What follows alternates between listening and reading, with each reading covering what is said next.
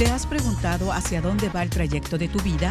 Descúbrelo en Negociando, un programa de desarrollo para tu vida y carrera, conducido por el doctor Fernando Mata. Bienvenidos. Muy buenas tardes, tengan todos ustedes. Bienvenidos a este subprograma Negociando. Me acompaña Lore Rodríguez, su servidor Fernando Mata. Lore, buenas tardes.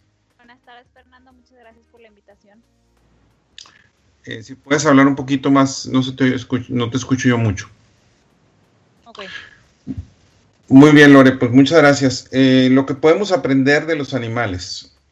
En la invitación que les envié, como seres humanos de alguna manera nos creemos superiores a todos los animales. Y hay mucho que tenemos que aprender. Tratamos de domesticarlos, de amaestrarlos, incluso domarlos. Y realmente de ellos podemos aprender muchísimos valores. De alguna manera, nosotros como seres gregarios nos relacionamos con otros de la mejor manera posible. Pero muchas veces nos olvidamos de la lealtad, de la amistad sincera, nos olvida, olvidamos del sentido de sacrificio, de muchas otras cosas. Y aquí es donde podemos aprender muchísimo de los animales, Lore. Recientemente acabo de llegar a mi casa en Monterrey después de varios meses fuera y sale una perrita que tenemos, eh, que es de mi hija y de mi hijo. Realmente mi hija, pero mi hijo también siempre está muy atento de ella. Y realmente uno ve el cariño con el cual es recibido.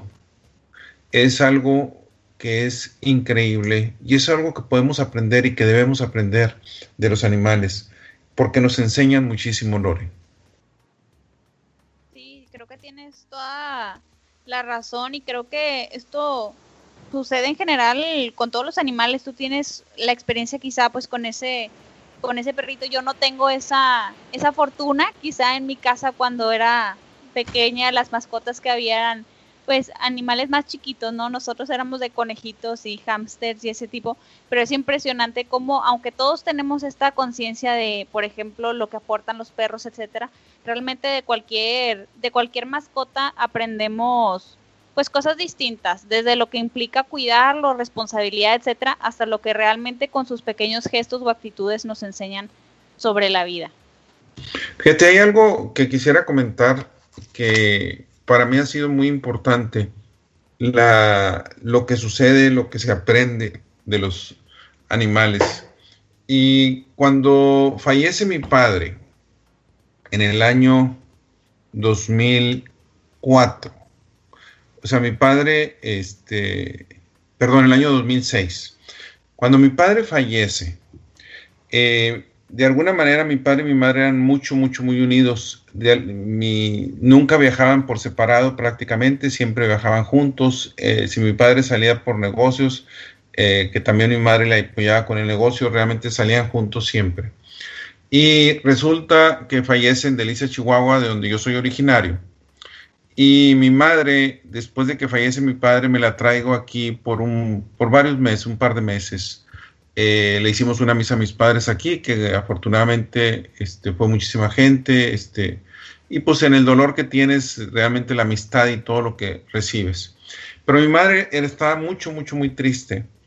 Y nosotros teníamos un perrito en ese entonces, un Yorkie, eh, que era de Karina, mi hija, y lo teníamos aquí en la casa. Y el Yorkie tenía, yo creo que un año, cerca de dos años tal vez. Y mamá, este, cuando se quedaba aquí en la casa, después llegaba yo y podíamos salir o algo, se encariñó mucho con el perrito. Y entonces le digo, ¿te gusta el perrito? Sí, le digo, bueno, lo acabo de cruzar y nos van a dar uno. Y ahorita me lo van a entregar.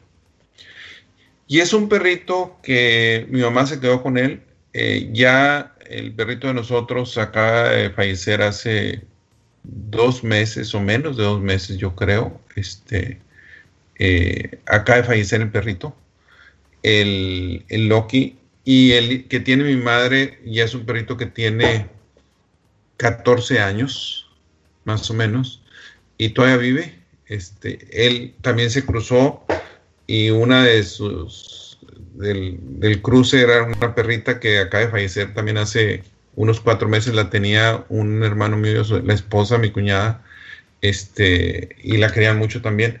Y son animalitos que realmente vienen a cambiar la diferencia. Para mi madre fue una parte muy importante el ayudarla a atravesar el dolor que tenía en ese momento, a de alguna manera este, ver cómo, cómo, ve, cómo veía todo eso. Entonces, ayudan muchísimo en esa parte, Lore. Tú mencionabas ahorita que tuviste pequeños animalitos. Bueno, a final de cuentas son mascotas. Y esa es una parte importante. Mis hijos llegaron a tener hámsters, peces, pollitos, tortugas, este, perros, ocho diferentes razas fácilmente, labrador, Shih Schnauzer, Chihuahueño, Yorkie, eh, este, Chao Chao, etcétera, etcétera. han tenido este, y muchísimos diferentes tipos de mascotas y es una parte muy importante en lo que uno aprende, lo que le dan realmente, Lore.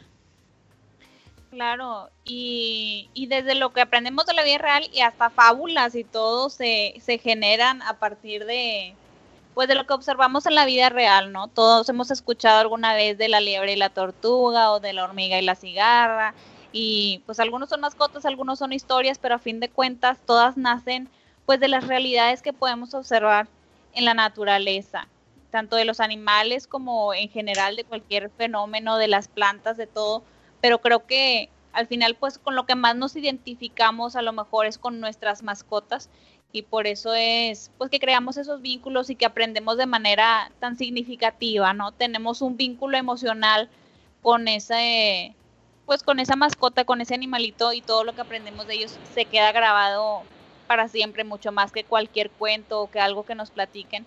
Es una, una experiencia muy personal y muy valiosa y creo que por eso pues cobra el sentido que cobra a lo largo del tiempo. Sí, ahorita que dices, mira, hay una fábula que a mí eh, siempre me gustó mucho por lo que representa, y es la del búfalo y el yak. Eh, resulta que son animales muy parecidos, ¿sí? el búfalo y el yak son animales muy singulares, pudiéramos decir, eh, tienen mucha capacidad de resistencia, a final de cuentas son sólidos, son fuertes, etc. Ambos son bovinos, pero aquí la diferencia está en que el búfalo habita en las planicies, en montañas bajas. Y mientras tanto el yak es de altiplanicies, de montañas muy altas, de mucha altura. Y la fábula dice que el capricho de la vida hizo que un búfalo y un yak se hicieran amigos. Y resulta que entonces empezó el problema para ambos. ¿Por qué? Porque uno iba a visitar al otro. Resulta que cuando el búfalo, acostumbrado a la planicie, iba a visitar al Jack, tenía que subir muchísimo, pues se mareaba, le faltaba el aire, este, y a final de cuentas, pues se veía padeciendo lo que, para respirar todo lo demás. Y al contrario, cuando el Jack iba a visitar al búfalo, entonces, dado el pelaje que tiene Jack, pues tenía problemas por el calor, ¿verdad? El aire tampoco también batallaba para respirarlo. Entonces no hallaban qué hacer, porque no podemos estar así, o sea, nos está afectando nuestra salud tremendamente. Se quejaban. Entonces, realmente, aquí lo que hicieron, dicen, pues vamos, necesitamos ir con alguien, con alguien que nos ayude. Dice, ¿cómo le podemos hacer? Y entonces van con un ermitaño. Y ese ermitaño era una persona, era un hombre de mente clara y de un corazón muy sabio, que daba los mejores consejos. Ya cuando le platica, dice, no os preocupéis, lo importante aquí siempre es encontrar el punto de equilibrio. ¿Cuál es el punto de equilibrio? Dice, bueno, le dice al Jack, tú vas a bajar lo más que puedas hasta donde te sientas a gusto. Y le dice al búfalo, tú vas a subir lo más que puedas hasta donde te sientes a gusto. Y estoy seguro que va a haber un punto en donde se van a sentir todavía bastante bien. ¿Qué nos dice esto? El valor de la amistad y que la vida es equilibrio. Y así como tú dices, hay muchas fábulas de animales muy interesantes de lo que nos van enseñando y lo que podemos realmente aprender de ellos. Es algo que como seres humanos, a final de cuentas, es muy importante para nosotros el contacto con los animales porque nos enseñan muchísimo también de lo que es la naturaleza, Lore. El contacto y, la, la, mera observación ¿no? de los fenómenos, de cómo se comportan, creo que uno de los ejemplos más padres y que quizá escuchamos muchas veces en, pues, en charlas de liderazgo o en, cualquier situación, es el ejemplo de los gansos, ¿no? Como, como animales sabios para ese tema del del trabajo en equipo. Y yo me acuerdo que, aunque ahora ya lo he escuchado muchas veces, la primera vez que lo escuché me dejó impresionada y dije, wow, qué, qué verdadero es, qué sencillo es si pues si uno se fija en cómo la naturaleza se comporta, darnos cuenta cómo es la manera más eficiente y más pues benéfica para nosotros de comportarnos también, ¿no? Este este tema de cómo los gansos vuelan en una formación de V, como siempre trabajan en equipo, que el, que va al mero enfrente es el que más se cansa porque es el que viene rompiendo el viento, pero le va abriendo camino a todos los que vienen atrás, ¿no? Desde esa enseñanza de decir tu responsabilidad cuando estás al frente, pero luego cuando se cansa ese ganso, se va a la parte de atrás de la V y le da espacio a los que siguen y él descansa en la parte de atrás. O sea, son muchísimas enseñanzas, desde el saber liderar, el saber darle el abrirle paso a los que vienen atrás, el saber ceder tu lugar o en qué momento te toca pues irte para atrás o saber descansar, que no siempre tienes que tener como el ego de estar al mero, al mero frente. me, me parece que es un ejemplo padrísimo y yo me acuerdo que fue impresionante la primera vez que lo escuché y que hasta el día de hoy sigo pues recordando y haciendo alusión a estos animales tan maravillosos. Ahora, tú acabas de decir algo muy importante, el aprender de ellos. Bueno, de hecho, si vemos las competencias de ciclismo, se basa en el principio de los gansos. O sea, realmente las competencias de ciclismo es por equipos. El equipo con el que vayas tú es muy importante y cómo también se va, el de adelante se cansa más y se van intercambiando. Cuando hay alguien del equipo que realmente es mucho mejor que los demás, y que lo reconocen y que es el líder y que saben, el equipo le ayuda a esa persona a que tenga la resistencia adecuada para cuando al final pueda hacer el sprint final y ganar la carrera. Entonces, es algo, a final de cuentas, lo aprendimos de ahí. O sea, el ser humano ha aprendido muchísimo de la naturaleza muchísimas cosas, la perseverancia. Por eso las fábulas de la tortuga contra la liebre y todas esas, donde que la liebre se burla, un cuento de niños, y donde la tortuga poco a poco, la liebre va y descansa y, se, pasa la tortuga y se está riendo. Entonces cuando dices, ¿qué pasó? ¿Por qué, ¿Por qué le ganó? Pues simplemente por su perseverancia y que nunca hay que burlarnos. Entonces hay muchas cosas que podemos aprender dentro de eso. Cuando hablamos animales como los perros, los gatos. Por ejemplo, un gran saludo a mi amigo eh, Luis Fernando Martínez Manani, que tiene una gatita y que es algo mucho, muy especial, ¿verdad? En, como él nos ha platicado lo que la gata significa para él, para su familia, en su casa. Y cuando ves tú animales de ese tipo, y el impacto que tienen y lo que se aprende de ellos es algo mucho, muy importante. De hecho, una de las cosas más fuertes, Lore, vienen siendo las emociones relacionadas con mascotas como los perros. ¿Cómo nos enseñan realmente?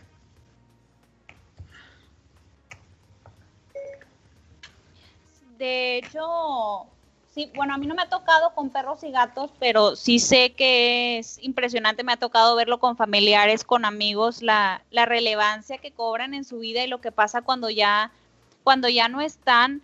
Y creo que, pues a fin de cuentas es un, es un ejercicio de vivir, ¿no? Muchas veces cuando tratamos de aprender con otras personas, se vuelve complicado porque los humanos somos complicados, porque nosotros ponemos de por medio nuestro raciocinio y entorpecemos un poquito el proceso de aprendizaje de las cosas más sencillas.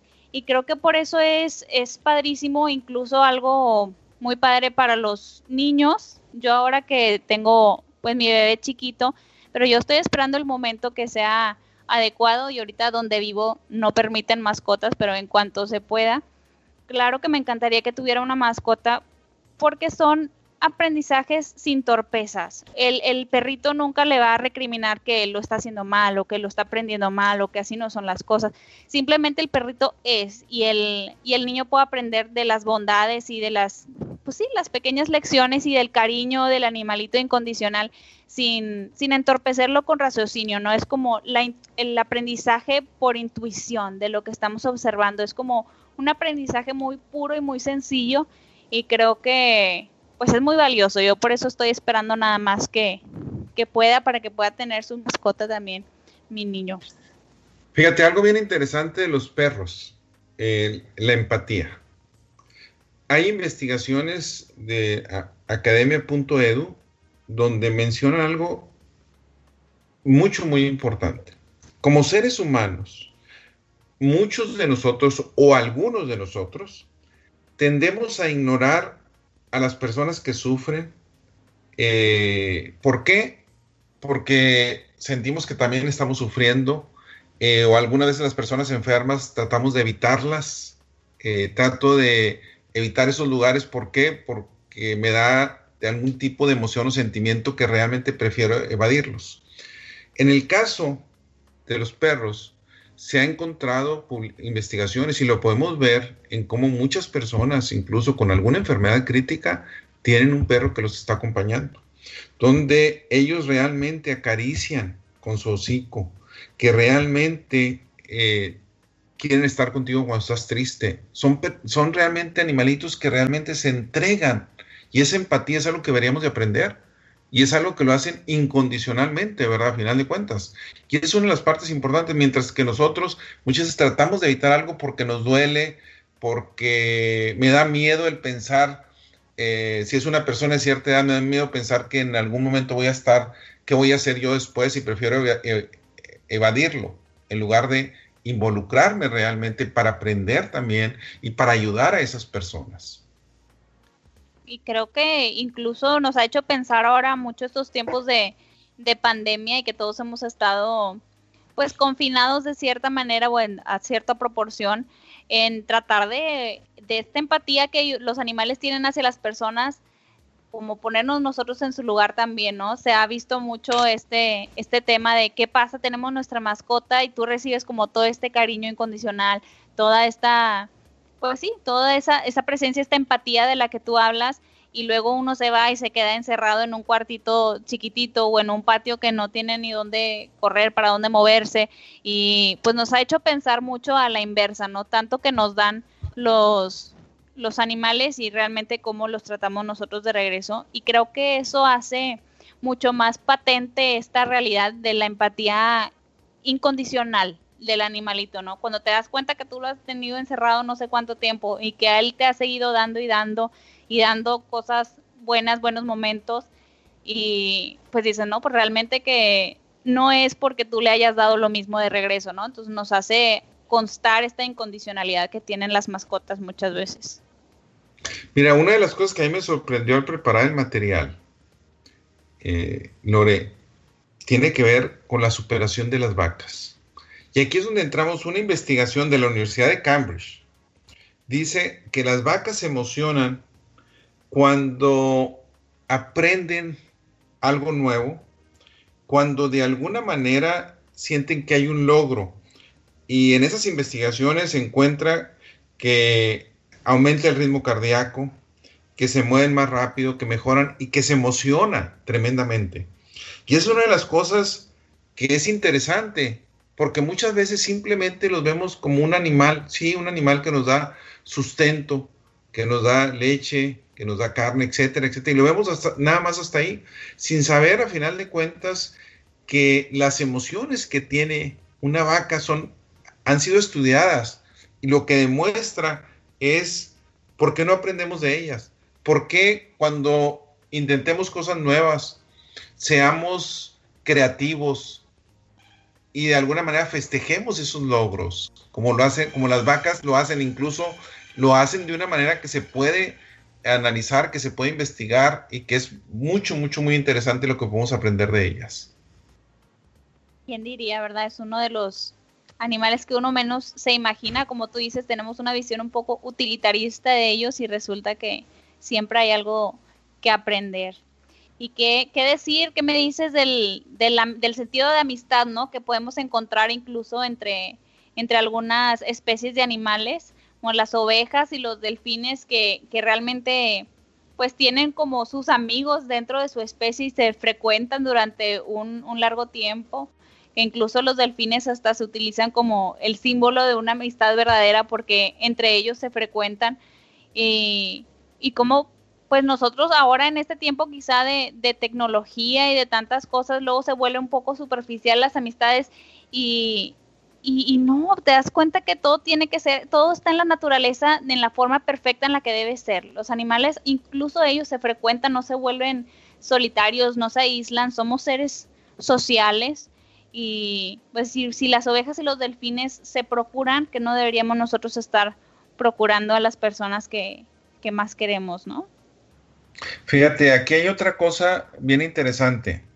Un estudio publicado en Proceedings of the Royal Society encuentra lo siguiente. Y aquí es una serie de lo es lo que tú acabas de, mostrar. Continúo con, con, el programa.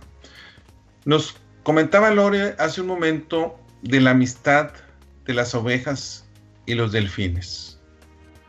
Bueno, un estudio publicado en Proceedings of the Royal Society determina que los murciélagos, los elefantes, los caballos, las hienas, los chimpancés, aparte de las ovejas y los delfines que mencionaba Lore hace un momento, tienen la capacidad de mantener amistades duraderas.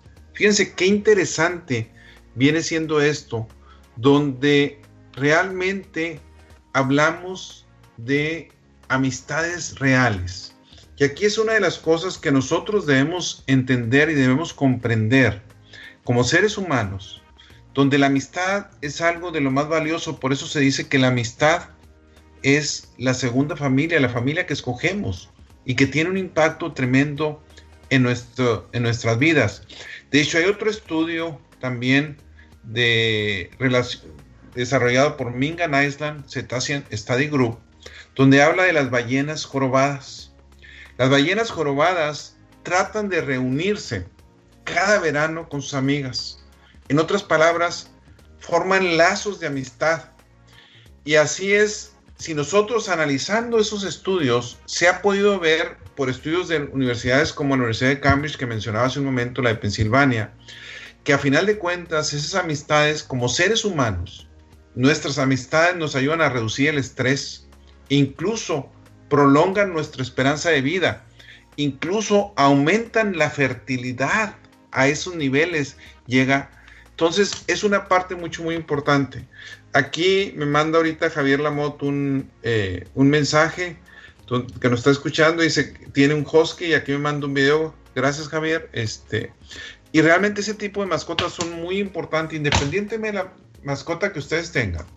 O si la tienen para sus hijos, para sus nietos, para son parte de la familia y es una de las cosas que necesitamos entender con esto hay que entender que la cultura, así como los seres humanos, va de una generación a otra, a final de cuentas, la transmisión de la cultura es muy importante en poblaciones de las ballenas jorobadas.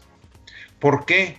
No solamente aprenden eh, a tararear lo que se conoce como las canciones de las ballenas, sino también aprenden técnicas de cómo se alimentan, cómo amortiguan ellas los efectos de lo que está cambiando en la ecología y mucho tiene que ver con lo que el ser humano estamos haciendo y en la Universidad de San Andrews son los estudios que han hecho donde las, las ballenas jorobadas es increíble lo que están haciendo ellas para poder adaptarse a la ecología cambiante, lo que están haciendo para pasar la transmisión cultural entre esas poblaciones.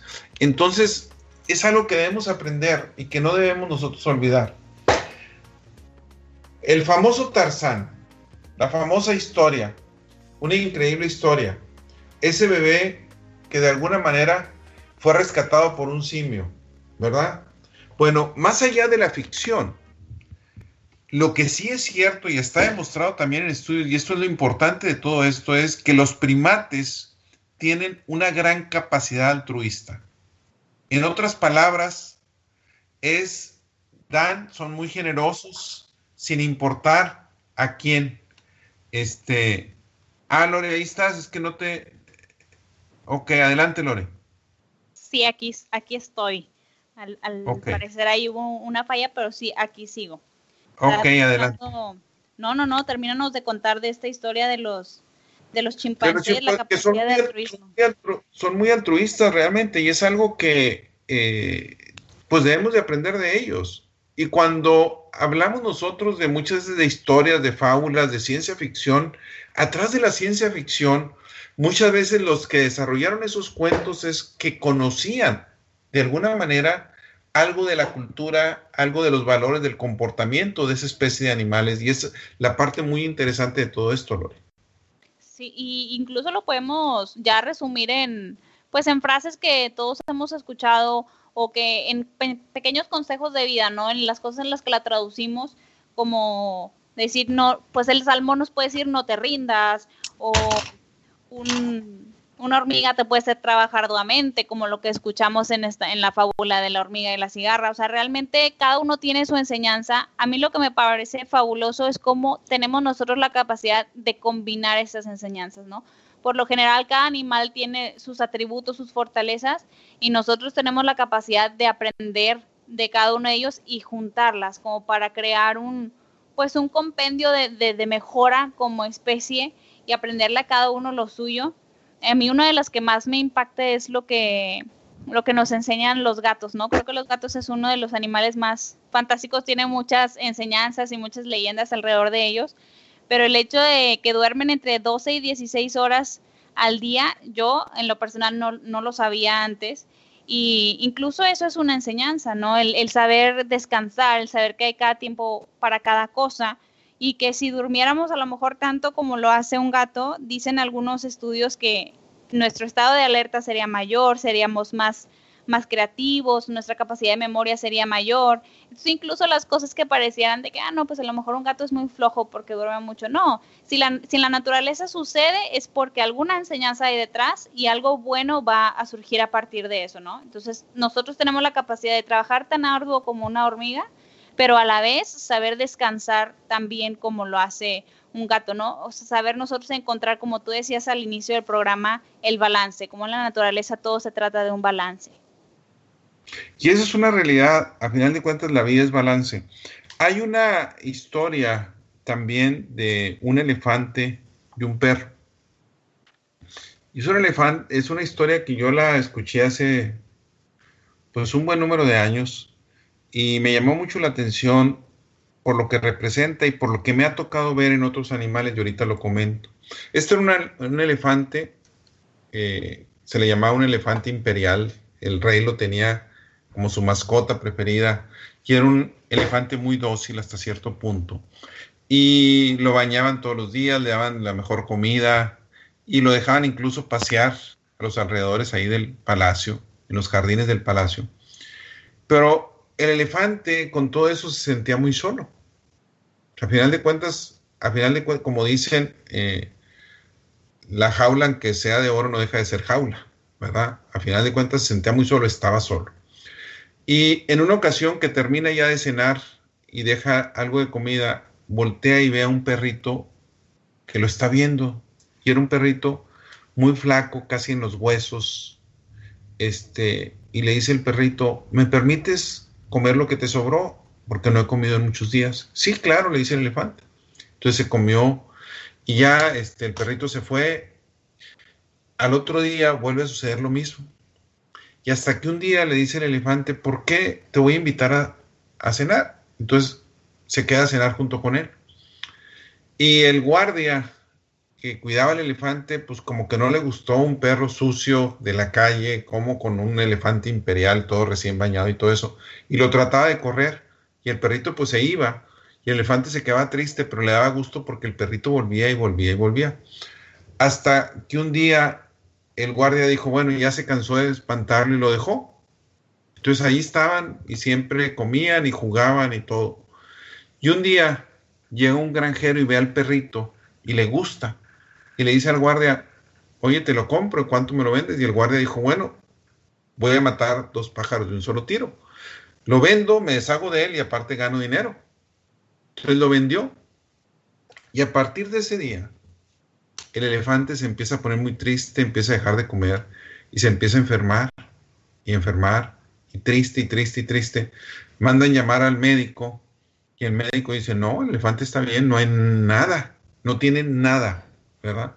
Y entonces le manda llamar al guardia del elefante, el cuidador del elefante, le dice, oye, ¿cuánto tiene así? Pues tiene dos semanas. Bueno, ¿y qué pasó? ¿Tuvo que haber pasado algo que haya cambiado? Porque no, no encuentro ningún síntoma, no encuentro nada. Dice, no, pues todo, no ha cambiado nada. Bueno, había un perrito que estaba ahí y ese día, este, a final de cuentas, eh, a partir de esa, de esa fecha, eh, pues siempre empezó a pasar algo. Entonces el médico se da cuenta que realmente que hay algo, que hay algo que realmente relacionado con eso. Y le dice al cuidador, ¿sabes qué? Ese perrito, ¿qué pasó? No, pues lo vendí. Dijo, bueno, ¿y sabes a quién no? Vamos a tratar de localizarlo, a tratar de encontrarlo. Y entonces, este, ¿y cómo? ¿Qué hacemos? Entonces lo buscan, el rey eh, no lo encuentran, el rey pone una recompensa y finalmente llega el granjero y le da la recompensa y entrega al perrito. Y se ve un cambio en el comportamiento del elefante. Y a partir de ese día, al perrito ya lo bañaban, le daban todo eso. Es una historia que nos demuestra que realmente es importante las emociones en los animalitos de este tipo. Nosotros aquí teníamos a Tame, que es una Shih y teníamos a Loki, que era un Yorkie y acaba de fallecer Loki. Y los perritos lo sienten inmediatamente, hay una tristeza, hay una, eh, lo entienden, y hay una tristeza al momento que ve Loki en los últimos momentos, ya tenía 15 años, ya mostraba que estaba enfermo y, y Tami lo, de alguna manera lo percibe, es algo, sus emociones son importantes y esas emociones que muchas veces damos, las pasamos por alto, Lore. De hecho, incluso veterinarios hay que cuentan este tipo de, experiencias, de las emociones que, que, hay detrás de los, de los animales, ¿no? Y cómo ellos resienten lo que sucede alrededor de ellos. Y hay una, pues una historia de un, de un veterinario que en alguna ocasión tuvo que ir a, casa de una familia que tenían un perrito, un sabueso irlandés, que ya estaba pues muy enfermo, ¿no? Y tuvieron que, hacer un procedimiento de, eutanasia ahí para el, el perrito porque ya estaba sufriendo mucho. Y total, hacen que, bueno, invitan al, hijo menor que esté ahí presente cuando hagan este procedimiento con el perrito para que, pues creen que puede tener algún aprendizaje, ¿no? y al final cuando, cuando ya pues ya el, perrito fallece, se quedan pues platicando sobre por qué será que los animales viven mucho menos que, que las personas y aquí pues según, según cuenta este veterinario donde sale la pues la sabiduría que hay también en los niños pequeños y él dice pues yo yo sí sé yo sí sé por qué por qué mi perrito vivió menos que yo por qué las mascotas viven menos. Y él dice, pues nosotros venimos aquí al mundo para, para aprender cómo ser buenos, cómo vivir bien, cómo amar, cómo pues ser buenas personas, ¿no? Dice, los animalitos, ellos ya saben cómo hacer todas estas cosas, entonces nada más vienen a, enseñarnos un poco y no tienen que quedarse tanto tiempo porque ellos ya, ya lo saben hacer, ¿no? Fíjate la frase de Avellán, que la mandé en, la publicación para invitar a este programa, donde dice, hay que dejar que los hechos hablen por ti. Y los animales poco quieren, poco piden, pero mucho ofrecen. Es un bonito ejemplo realmente para nosotros como seres humanos. O sea, realmente poco ofrecen. Que hay lecciones de vida mucho, muy importantes. Tú mencionaste una de ellas, que no subestimemos el poder de la siesta de los gatos, ¿verdad? Este, y lo de no descuidar a nuestros amigos, yo creo que es una de las lecciones más importantes.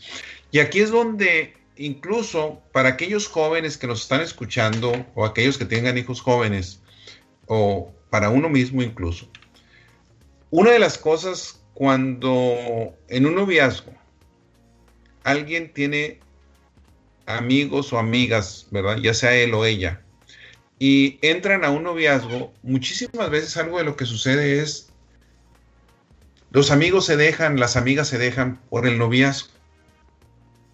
Y es de los peores errores que se puede hacer. O sea, debe subsistir las amistades con el noviazgo. Y es una parte muy importante, o sea, los amigos son para toda la vida. Y es una de las partes, este, bueno, cierto tipo de amigos. Porque yo creo que hay de todo, pero realmente las amistades duraderas son para toda la vida. Es una de las cosas que muchas veces cometemos o cometo el error de no valorar esa parte. Yo creo que es una de las cosas que debemos aprender de la amistad, Dore, en esa parte. Sí, concuerdo totalmente, incluso pues de todas estas enseñanzas que hemos estado platicando, una de las que, a mí también me, me, dejan mucho en esta época en la que todos vamos corriendo, todo es tan rápido, todo es inmediatez y pues aquí no hemos dicho se me fue volando el año, ¿no? Y cada año volvemos a decir lo mismo y se me fue todavía más rápido que el anterior y más rápido y vivimos en un acelere constante. Como hay lecciones hasta como el tomarnos las cosas con calma a mí me parece muy impresionante cómo, de acuerdo al, a un estudio que se hizo en el Trinity College en Dublín, junto con otras, otras universidades, se dieron cuenta científicamente que hay aves y hay insectos que ven el mundo en cámara lenta. Ven cómo todo pasa en otra, en otra percepción absoluta del, del tiempo Incluso dicen, de acuerdo a otros estudios que se hicieron en, Londres, en el University College, que algo similar le sucede a los atletas cuando están compitiendo, ¿no? Que, perciben todo en cámara más lenta. Y me hace pensar mucho en esto que está pues de moda o en boga ahora del, del, mindfulness, ¿no? De estar el completamente presente en un momento y eso hace que todo transcurra más lento. Yo creo que es una de las cosas que menos se espera uno aprender también de, la naturaleza o de animales tan, tan pequeños, ¿no? De, de, un insecto, de un insecto tenemos tanto, pero tanto que aprender, algo tan esencial y tan importante, no solamente de, nuestras mascotas y de lo que nos parece más obvio, ¿no? Incluso el, el, aprender a observar lo más pequeño es lo que nos va a llevar a los aprendizajes más grandes.